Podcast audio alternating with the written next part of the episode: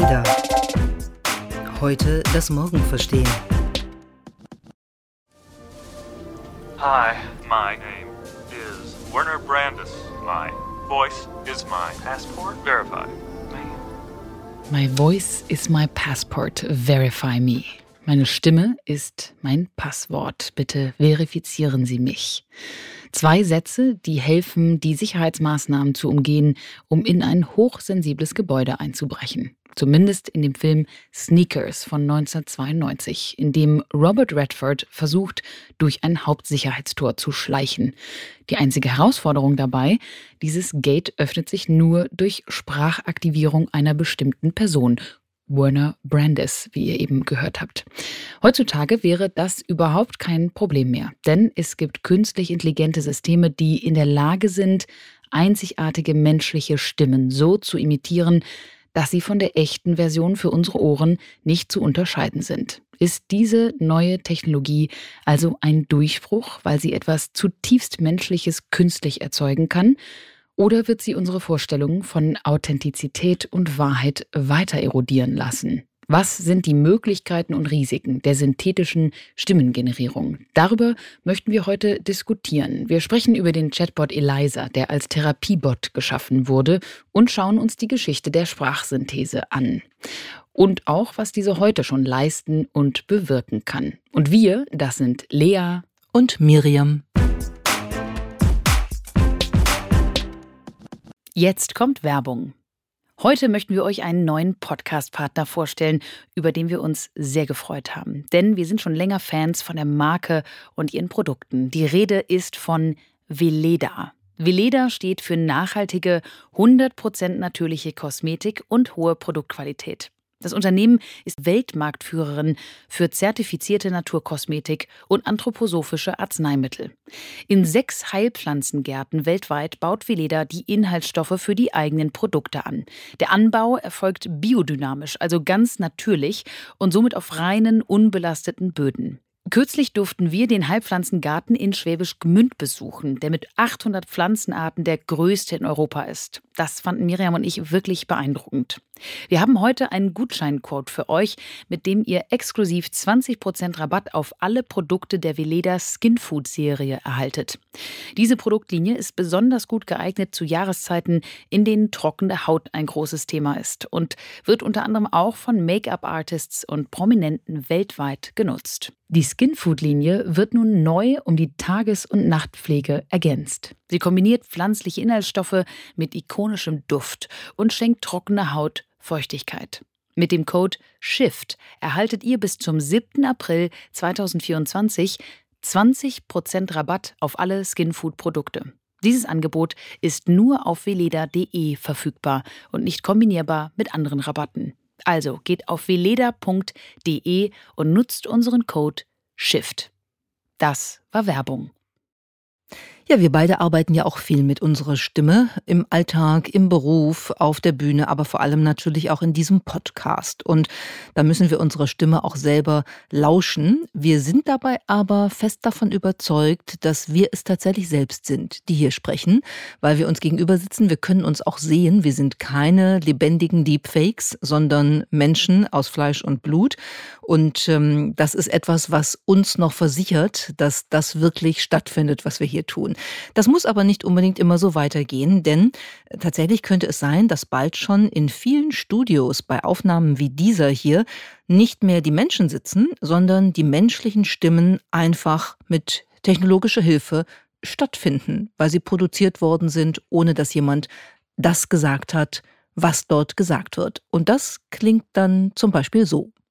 Ein Gedicht von Loriot. Es blaut die Nacht, die Sternlein blinken, Schneeflöcklein leis herniedersinken.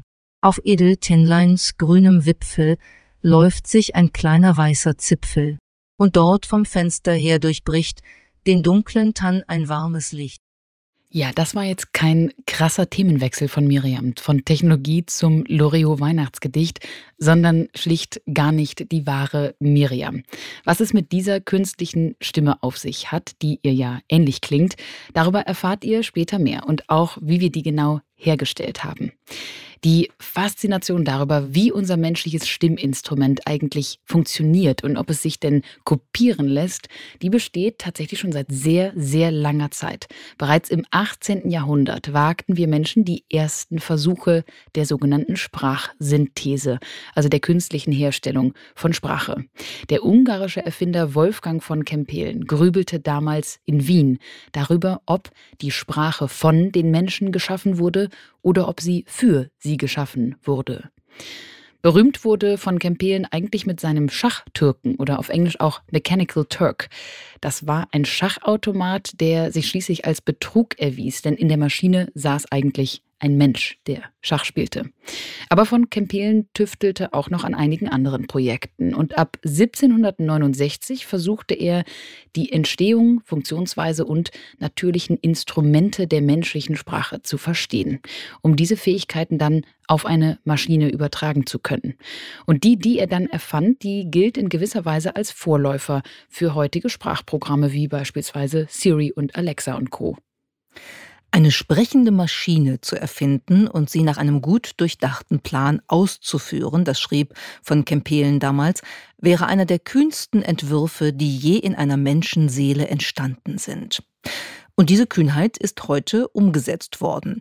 Und von Kempelen war wirklich der Vorläufer, auf den heute immer noch viele zurückgreifen. In seiner Schrift Mechanik der menschlichen Sprache legte er die Grundlagen für die sprechende Maschine fest. Der hölzerne Apparat, der die menschliche Anatomie für die Stimmproduktion nachahmt, sollte eine Reihe vollständiger Wörter als einzelne Silben produzieren können. Und dazu bildete von Kempelen mit mechanischen Mitteln die Sprechorgane des Menschen nach. Ein Blasebalg übernahm die Funktion der Lunge, zwei Messingröhrchen die der Nase, ein Gummitrichter entsprach dem Mundraum und den Lippen und ein aufgeschlagenes Rohrblatt aus Elfenbein sollte die Stimmbänder ersetzen. Die Bedienung dieses Sprechapparats glich also dem Spielen eines Musikinstrumentes, was insbesondere Holzbläserinnen und Holzbläser wahrscheinlich gut nachempfinden können. Es fehlte damals die Zunge und es fehlten die Zähne, sodass die Maschine nur zu rund einem Dutzend Sprachlauten fähig war. Das allerdings konnte sie. Ja, und heute ist ein Nachbau des Kempelschen Sprechapparats im Deutschen Museum in München als erste handbetriebene Sprechmaschine der Geschichte ausgestellt. Und ein Forscherteam konnte tatsächlich einige Wörter damit erzeugen, wie beispielsweise Mama, Oma und Papa. Mama.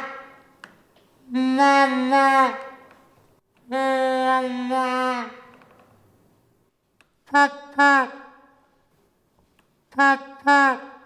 Ja, es klingt etwas mühsam, aber wenn man sich das Video dazu einmal anschaut, was ihr im Internet finden könnt, dann ist das schon irgendwie auch beeindruckend, weil dort spielt ein Mann dieses Instrument, diesen Sprechapparat und es ist auch mit einer gewissen Kunst verbunden, das spielen zu können, wie jedes Instrument eben auch.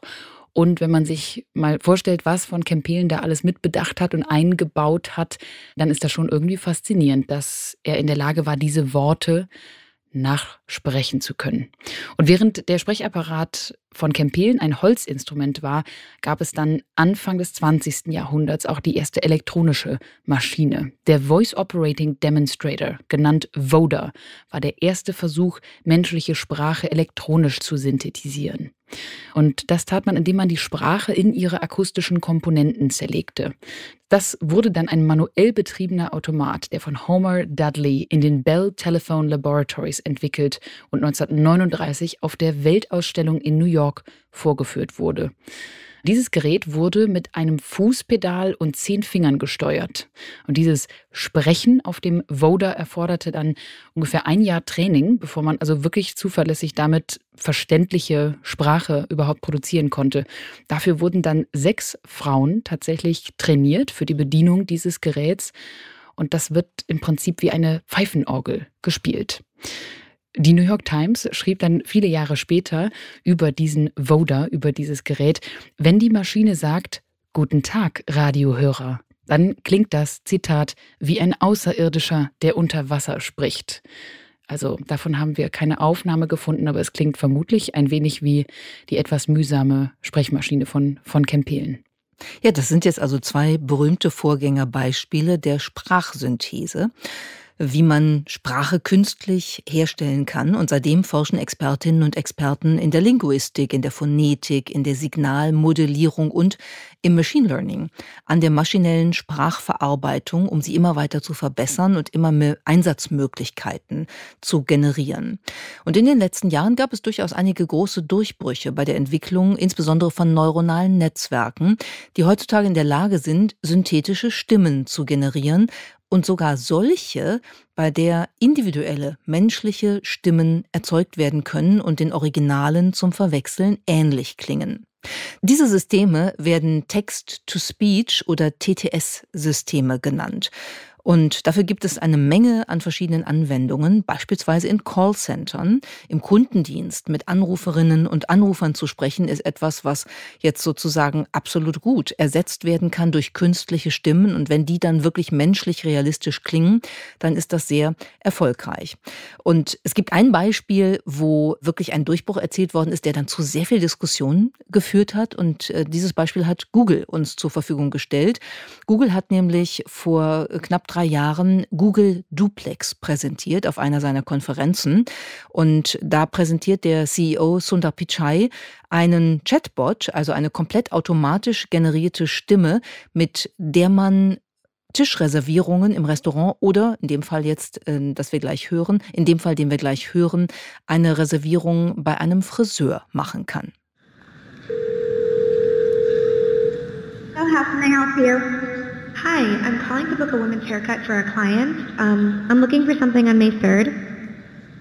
Sure, give me one second. Mm-hmm.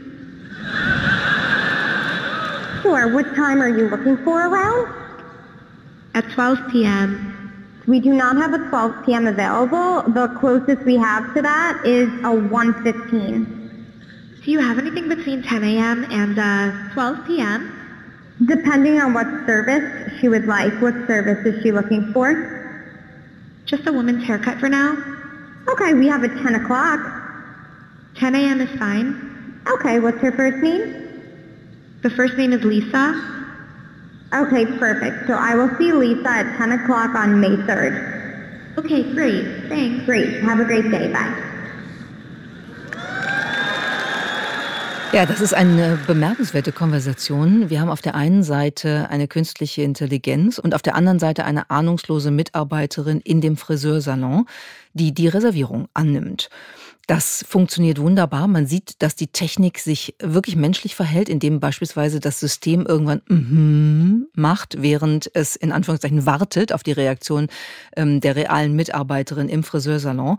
Und das Ganze führt natürlich dazu, dass man kaum mehr unterscheiden kann, ob hier eigentlich ein Mensch spricht oder ein technisches System kommuniziert. Dazu hat es dann auch einen ziemlichen Backlash gegeben, mit dem Google umgehen musste. Dazu kommen wir später noch. Außer in solchen Callcentern oder eben für eine Reservierung diese künstliche Intelligenz zu nutzen, gibt es noch einige weitere Anwendungsbeispiele für TTS-Systeme. Eines ist die Unterstützung von Menschen mit Behinderungen, also in der Sprachassistenz. Hier werden TTS-Systeme zum Beispiel als Kommunikationshilfe für Personen eingesetzt, die sich nicht mit der eigenen Stimme ausdrücken. Und ein weiteres Beispiel ist der Einsatz von synthetischen Sprachschauspielern für digitale Assistenten, Videospielcharaktere oder auch Unternehmensvideos. Und das Startup WellSaid Labs aus Seattle ist auf Stimmen für E-Learning-Videos für Unternehmen spezialisiert. Hören wir mal in eine der acht Stimmen rein. It's great to finally meet you. I'm Wade, and I've been told that my good-natured and honest voice is great for all types of e-learning and training content. Ja, jede der acht Stimmen basiert auf einem echten Sprecher, dessen Ähnlichkeit mit der jeweiligen Zustimmung dieser Menschen durch KI erhalten wurde. Und Unternehmen können diese Stimmen nun lizenzieren, um zu sagen, was immer sie brauchen oder um sagen zu lassen, was immer sie brauchen. Sie geben also einfach Text ein in diese Sprachmaschine und heraus kommt ein Audioclip mit einer nahezu natürlich klingenden Performance. Und die Vorteile, die solche Systeme haben, lassen sich natürlich schnell äh, aufzeigen. Ähm, solche KI-Sprecher oder Sprechsysteme sind relativ kostengünstig, sie sind skalierbar, sie sind in der Regel auch einfach zu handhaben und man kann halt alles jeweils in Echtzeit aktualisieren. Das ist richtig vorteilhaft beim Einsatz solcher Systeme in all den Bereichen, über die wir gesprochen haben. Und es eröffnet eben auch die Möglichkeit, äh, beispielsweise Werbung oder andere Kommunikation zu personalisieren. So können einige dieser KI-Sprachsysteme Akzente manipulieren, die Sprache einer einzelnen Stimme auf ganz verschiedene Weise anpassen und das und das bringt zum Beispiel die Möglichkeit, Werbung auf einer Streaming-Plattform je nach Zuhörerin oder Zuhörer anzupassen, indem nicht nur die Eigenschaften der Stimme, sondern auch die gesprochenen Worte verändert werden. Eine Werbung könnte so ähm, dem Zuschauer oder der Zuschauerin zum Beispiel jeweils sagen, in welche Kneipe sie gehen soll und könnte einen ganz anderen Namen nehmen, ähm, je nachdem, ob ähm, die Serie oder der Film in New York oder in Toronto ausgespielt wird. Und dann gibt es sogar inzwischen KI-Systeme, wir haben nicht überprüfen können, wie gut die sind, die von sich behaupten, dass sie Hollywood-Filme in verschiedenen Sprachen lippensynchron übersetzen, also anpassen können. Das kann man sich als Video anschauen im Internet. Das sieht da sehr beeindruckend aus. Bin nicht sicher, ob das für einen ganzen Film wirklich so funktioniert, aber die technologische Entwicklung ist rasant.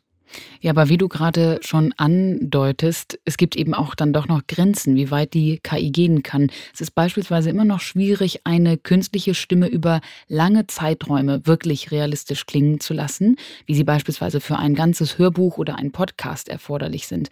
Und es gibt wenige Möglichkeiten, die Leistung einer KI-Stimme so zu kontrollieren, wie ein Regisseur einen menschlichen Sprecher oder eine Sprecherin steuern kann. Also sagen wir mal emotional, ähm, wirklich die diese Stimme dann steuern zu können, das ist aktuell noch eine Herausforderung. Vielleicht gibt es ja bald KI-Regisseurinnen und Regisseure. Ich glaube, die Emotionalität in der Stimme ist wirklich die größte Herausforderung. Das haben wir eben ja auch in dem äh, lustigen Weihnachtsgedicht schon gesehen. Es klingt ein bisschen so, als ob ich vorher ein paar Beruhigungspillen eingeworfen hätte. Ne? Ähm, äh, diese diese KI-Version dieses Loriot-Gedichts. Ja, wir sind bei, bei Ada ähm, ja durchaus immer neugierig, äh, auch solche technologischen Entwicklungen selber auszuprobieren. Und wir arbeiten tatsächlich auch an einem Projekt, über das wir euch ein bisschen erzählen wollen, wo es darum geht, wie man solche KI-generierten Stimmen vielleicht im Journalismus nutzen kann und welche Möglichkeiten das dann mit sich bringt. Gemeinsam mit der Universität St. Gallen haben wir 2018 das Projekt Vocally Yours gestartet. Und damals war das mit der Unterstützung des Google Digital Innovation Fund, äh, mit dem das Vorhaben äh, in den Anläufen finanziert werden konnte. Was wollen wir damit machen mit Vocally Yours? Wir wollen eigentlich ein Werkzeug schaffen, das Sprache aus Text generieren kann. Und zwar Sprache, die wirklich die Stimme einzelner, beispielsweise Journalistinnen und Journalisten generieren, also imitieren kann. Und das Ganze soll dazu äh, da sein, dass man wirklich die spezifische individuelle Tonalität und den Gesprächsstil eines einzelnen Menschen imitieren kann. Und das machen wir natürlich nicht nur, um es auszuprobieren, ähm, einfach nur um Spaß an der Sache zu haben, sondern wir haben uns überlegt, es wäre schon toll, wenn man das Medium des Podcasts auch beispielsweise für freiberufliche Journalistinnen und Journalisten oder für kleine Medienhäuser besser öffnen könnte, weil es ist ja immer noch sehr zeitaufwendig und kostet auch ein bisschen was, Podcasts zu produzieren, wenn sie technisch wirklich gut gemacht sein sollen. Und mit Vocally Yours könnte man an den Punkt kommen, dass man einfach einen Text geschrieben hat, wie beispielsweise ich meine Kolumne, ähm, und dass die dann ganz einfach durch unser Vocally Yours System in einen Podcast äh, übertragen und verwandelt werden kann. Und zwar in einen, wo ich wirklich so klinge, als ob ich den Text selber gesprochen habe. Und auch keine Beruhigungspille vorher eingeworfen hast. Ja, du hast eben schon erwähnt, wir haben das mit der Uni St. Gallen zusammen entwickelt, nämlich mit der Informatikfakultät ähm, dort. Und ganz operativ, technisch beinhaltet dieses System eigentlich zwei Aufgaben. Erstens deutschen Text in gesprochene Sprache zu transformieren und zweitens dieses generierte gesprochene Audio dann auf die Stimme einer individuellen Person zu konditionieren. Das nennt man dann Style Transfer. Technisch gesehen bedeutet das also, dass mehrere Stufen erforderlich sind. Etwas verkürzt. Zunächst muss der Eingabetext verarbeitet werden, eine Aufgabe, die von einem sogenannten akustischen Modell ausgeführt wird. In diesem ersten Schritt wandelt die Maschine den sprachlichen Inhalt um, indem er einzelne Phoneme, also kleinste Wortteile aus den einzelnen Wörtern der schriftlichen Eingabe extrahiert. Und als nächstes bettet das System ganz unterschiedliche Sprecherinnencharakteristika in das Gespeicherte ein und verkettet die dann mit den Phonemen, mit den Wortteilen. Und zu guter Letzt wandelt das sogenannte Vocoder-Modul das Gespeicherte in Wellenformen um und dekodiert das Ganze dann als Audiodatei. Etwas kompliziert, aber wir versuchen das jetzt ein bisschen runterzubrechen, denn es ist wirklich spannend, wie viel da in diesem System steckt. Und damit es für viele verschiedene Nutzerinnen und Nutzer einsatzbereit ist, braucht unser Modell natürlich erstmal viele, viele Stunden an Trainingsdateien, die Text mit einer Stimme verbinden. Wir brauchen also den genauen Text, den diese Stimme gesprochen hat, um das jeweils dann an das Machine Learning Modell füttern zu können, damit es lernt, wie diese Stimme klingt.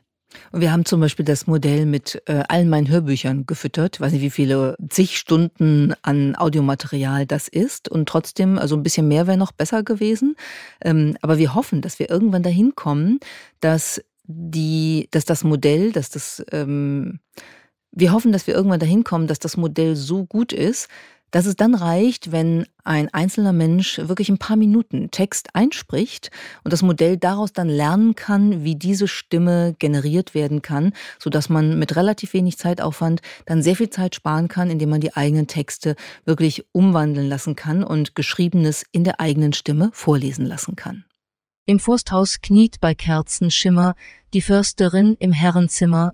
In dieser wunderschönen Nacht hat sie den Förster umgebracht.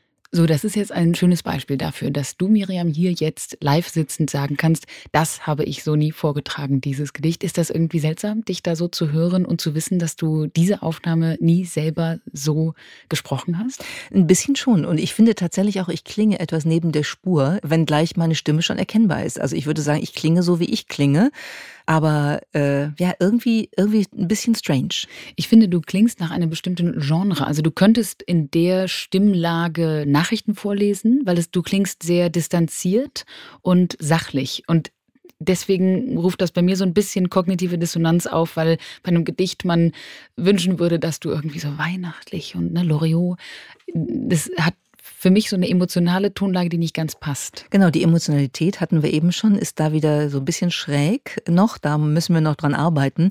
Aber was natürlich das Beispiel zeigt, Stichwort, äh, die Försterin hat den Förster umgebracht, wofür man solche Sprachgenerierungen nutzen kann, dass eine Stimme beispielsweise behauptet, irgendwas getan oder nicht getan zu haben, was wir bisher vor Gericht ja üblicherweise als Beweis äh, anerkennen, muss man inzwischen vorsichtig sein, weil die Stimme könnte einfach künstlich generiert sein. Ja, in der vorletzten Folge unseres Podcasts haben wir ja über Deepfakes gesprochen. Und man kann schon sagen, dass diese Fortschritte in der synthetischen Spracherzeugung, die wir hier gerade beschrieben haben, die Vorstellung von überprüfbarer menschlicher Echtheit in der Kommunikation in ähnlicher Weise in Frage stellen, wie auch andere Deepfakes. Als das kanadische Start-up-Unternehmen Lyrebird zum Beispiel im Jahr 2017 erstmals Demos seiner TTS-Technologie für die englische Sprache veröffentlichte, da erzeugte das erstmal einen ziemlich großen Schreck und auch durchaus Backlash, denn die Demo von Lyrebird enthielt Clips der US-Präsidenten Donald Trump und Barack Obama sowie auch der US-Außenministerin Hillary Clinton. Und das waren alles samt Fälschungen, aber hören wir doch mal rein, die klangen nämlich erschreckend echt. It got me thinking about my full time employees and their ability to survive on $8 an hour in New York City. And foremost in all of our minds has been. Ja, das klingt doch ziemlich genau nach Barack Obama, dem ehemaligen US-Präsidenten. Die Stimme ist wirklich sehr bemerkenswert authentisch erzeugt worden. Und das hat damals dazu geführt, dass Expertinnen und Experten sofort sehr vehement davor gewarnt haben, diese Systeme wie das von Lyrebird als Risiko unerwünschter Stimmimitationen äh, ernst zu nehmen, weil da kann ja ganz viel mit passieren. Wir haben über die juristische Dimension kurz schon gesprochen, Verifizierungsmechanismen vor Gericht, die damit erschwert werden. Man kann darüber nachdenken, ob hier nicht Vertrauen in etwas erzeugt wird, was äh, gar kein Vertrauen verdient, weil die Stimme ja nicht echt ist. Und natürlich sind auch die Fake-Betrügereien Betrügereien über Audiomaterial inzwischen doch durchaus häufiger geworden, dass man da ein bisschen besorgt sein kann. Die US-amerikanische Federal Trade Commission hat deshalb im Januar 2020 einen Workshop veranstaltet, in dem sie sich mit der Ethik dieses ganzen Entwicklungsprozesses beschäftigt hat, mit der Ethik von Voice-Cloning-Technologien und den Möglichkeiten des Betrugs mittels Social Engineering. Und insbesondere wenn solche Stimmgenerierungen für politische Zwecke benutzt werden, können sie natürlich wirklich auch zu Unsicherheit, zu Vertrauensverlust, äh, zu politischen Problemen beitragen, die man ernst nehmen muss. Ja, und angesichts der zunehmenden Herausforderung, Medien und Identitäten online verifizieren zu können und des Zustands durchaus ja auch unklarer Vorschriften für die Verwendung solcher persönlichen Daten, ist das Verständnis von TTS-Technologieanwendungen für Forscherinnen und Praktiker, politische Entscheidungsträgerinnen und Trägern und auch vor allem Benutzerinnen und Benutzer gleichermaßen wirklich wichtig. Beispielsweise Google Duplex. Die müssen jetzt vorher angeben, dass Menschen mit einer KI sprechen. Das fordert nämlich auch der neue KI-Regulierungsvorschlag. Wir haben den vor einigen Wochen hier schon mal im Podcast besprochen. Dieser Gesetzesentwurf der EU-Kommission fordert Transparenz, wenn wir es mit einem KI-System zu tun haben, das Resultate produziert, die uns täuschen könnten.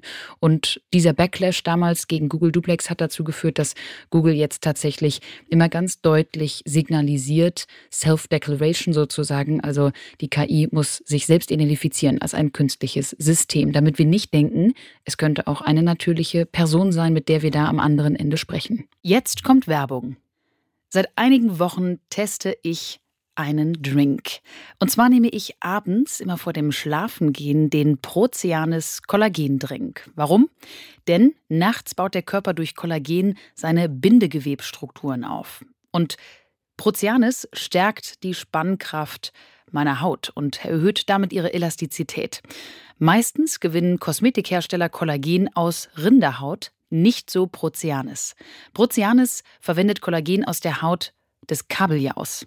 Der stammt aus zertifiziertem Fischfang in Norwegen. Der Vorteil daran, die Haut des Kabeljaus ist der menschlichen Haut so ähnlich, dass der Körper das Kollagen besonders effizient aufnehmen kann. Granatapfel und Acerola komplettieren den Drink und geben ihm einen fruchtig leckeren Geschmack. Für euer optimales Wohlbefinden in der Osterzeit hat Proceanis jetzt einen Osterrabatt für alle Shift Happens Hörerinnen und Hörer. Mit dem Code SHIFT15 erhaltet ihr 15% Rabatt auf alle Produkte. Diese sind erhältlich unter prozianis.com slash kollagen-drink. Prozianis schreibt man P-R-O-C-E-A-N-I-S und Kollagen mit C und 2 L. Den Link findet ihr auch nochmal in den Show Notes. Mit dem Kauf jedes Proceanes-Produkts werden drei Mangroven gepflanzt. Und, das wusste ich vorher auch nicht, eine Mangrove bindet dreimal so viel CO2 wie ein normaler Baum. Das war Werbung. KI kann Resultate produzieren, die uns Menschen täuschen können. Das geht, weil die Technologie immer besser wird. Das haben wir jetzt ja am Beispiel der ähm, Stimmgenerierung gezeigt. Es geht aber natürlich auch, weil Menschen manchmal ja auch dazu neigen, Dingen vertrauen zu wollen und sich dann auch möglicherweise gar nicht eines Besseren belehren zu lassen. Und da kommen wir zurück zu dem Beispiel Eliza, das du am Anfang genannt hast. Eliza ist ein 1966 von dem berühmten Computerwissenschaftler Josef Weizenbaum entwickeltes Computerprogramm, das die Möglichkeiten der Kommunikation zwischen einem Menschen und einem Computer über natürliche Sprache aufzeigen sollte. Das Programm hat nicht mit, mit gesprochener Sprache gearbeitet, sondern über Skripte verschiedener Gesprächspartner, also über Text am Computerbildschirm. Aber es ist bekannt geworden weltweit, weil es eben ein psychotherapeutisches Gespräch simuliert hat. Und das Interessante an der Entwicklung ist, dass die Versuchspersonen, darunter viele Frauen übrigens, in den Experimenten, die Weizenbaum mit Eliza gemacht hat, zu einem ganz großen Teil wirklich davon überzeugt waren, dass der Gesprächspartner, also der Computer, von dem sie wussten, dass es ein Computer ist, ein tatsächliches Verständnis für ihre Probleme aufgebracht hat. Ja, und selbst wenn Sie mit der Tatsache konfrontiert wurden, dass das Computerprogramm, mit dem Sie in Anführungsstrichen gesprochen hatten, auf der Basis einiger sehr simpler Regeln und ganz bestimmt ohne Intelligenz oder Verstand oder womöglich Einfühlungsvermögen einfach gegebene Aussagen in Fragen umgewandelt hatte, weigerten sie sich oft, dies zu akzeptieren. Das bringt mich zu der Frage, mit was für Menschen diese Frauen womöglich vorher Kontakt hatten, die gar kein Einfühlungsvermögen hatten, aber nun gut. Das ist möglicherweise ein interessanter Einblick in die Beschaffenheit der Psychotherapie. Erwartungsmanagement. Genau, Erwartungsmanagement, weil menschliche Psychotherapeutinnen und Therapeuten ja auch nicht unbedingt super sein müssen. Es gibt viele, die sind das, aber der Computer hat da offenbar einen guten Job gemacht. Oder Menschen neigen dazu, Stichwort Confirmation Bias etc., wirklich Dinge, die ähm, ihnen dann bestätigt werden, auch besonders zu mögen. Ich erinnere mich, ich habe da mich mal intensiv mit beschäftigt und äh, es ist tatsächlich so gewesen, dass die aufgeklärt worden sind, die äh, menschlichen Gesprächspartnerinnen und Gesprächspartner, dass das ein Computer ist. Und die haben dann gesagt, sie möchten lieber mit der Maschine weiterreden, als zu einem menschlichen Therapeuten zu wechseln. Und das fand ich damals ziemlich interessant, weil die Art und Weise, wie Eliza kommuniziert, ist sehr simpel. Im Grunde greift das äh, Computerprogramm immer nur einen Begriff aus der Frage des Menschen auf und verwandelt das dann wieder in eine neue Frage. Man kann das nämlich ausprobieren im Internet. Da gibt es ähm, eine Eingabemaske, wo äh, Eliza noch äh, läuft. Und ich habe das heute Morgen mal kurz gemacht. Und da begrüßt Eliza einen mit ähm, Hallo, ich bin Eliza, ich werde heute dein Psychotherapeut sein. Und dann habe ich geschrieben, hallo Eliza, auf Englisch alles natürlich. Ich fühle mich heute sehr traurig. Und dann fragt Eliza, fühlst du dich oft heute traurig? Und da fängt man schon an zu merken, hoppala, hier funktioniert ja was nicht. Weil oft heute traurig fühlen kann ich mich nicht. Ich kann mich jetzt heute traurig fühlen und ansonsten an anderen Tagen vielleicht auch oder auch nicht. Aber das zeigt eben das Prinzip, wie diese Konversation aufgebaut ist. Und auch das Prinzip, wie diese Verwirrung dann gleich sehr komplex werden kann. Denn auf die Frage, fühlst du dich oft heute traurig, hast du geantwortet, ich weiß nicht, heute ist ja noch nicht vorbei, vielleicht fühle ich mich ja später besser. Woraufhin Eliza dann antwortete, weißt du es nicht? Heute ist noch nicht vorbei. Vielleicht fühlst du dich später besser, wo man wirklich merkt, sie greift wahnsinnig viele Worte von dir auf, verwandelt es immer in eine Frage, so richtige Antworten gibt sie dir nicht. Und dieses Prinzip, was anscheinend ja zu sehr großem Vertrauen und einer Verbindung damals mit diesen Probandinnen und Probanden geführt hat, ist ja eigentlich nur eine Spiegelung, eine Verifizierung, eine Validierung. Deine Gefühle sind legitim, ich wiederhole sie nochmal. Aber viel weiter bringt das ja erstmal nicht. Trotzdem irgendwie eine interessante menschliche Reaktion darauf. Finde ich auch. Und auch Weizenbaum hatte eine interessante menschliche Reaktion darauf. Er war nämlich so erschüttert über das, was er in diesen Experimenten gesehen hat, an Reaktionen auf sein Computerprogramm, dass er sich auf Basis dieser Erfahrung zu einem echten Gesellschaftskritiker und auch Technologiekritiker entwickelt hat. Walzenbaum hat beispielsweise 1976 das Buch geschrieben Die Macht der Computer und die Ohnmacht der Vernunft. Und das hängt auch mit den Erfahrungen von Eliza zusammen. Was wir damit zeigen können, ist, dass Menschen mit dem Fortschritt der Technologie wirklich immer authentischer individuelle Stimmen kreieren können, dass man die für alles Mögliche einsetzen kann und dass die Technologie diese Entwicklung wirklich treibt. Auf der anderen Seite haben wir ein Vertrauens- und Bestätigungsproblem hier, wo Menschen auch geneigt sind, solche Stimmen dann zu akzeptieren, weil wir halt in der Realitätswahrnehmung daran gewöhnt sind und weil da das Vertrauen über hunderte von Jahren aufgebaut ist. Und wenn euch die Stimme ebenso fasziniert wie Wolfgang von Kempelen und Josef Weizenbaum und auch Miriam und mich, dann könnt ihr in diesem Monat in unserem Dossier im ADA Digitalmagazin ganz viel über dieses Thema finden.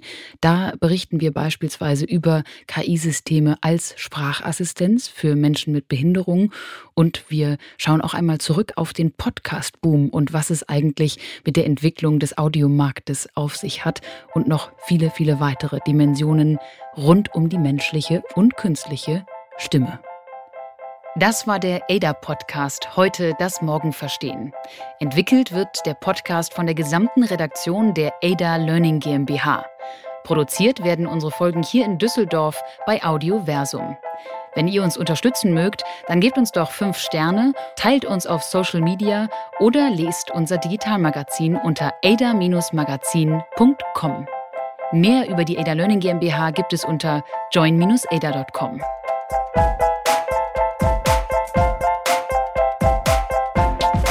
Ada. Heute das Morgen verstehen.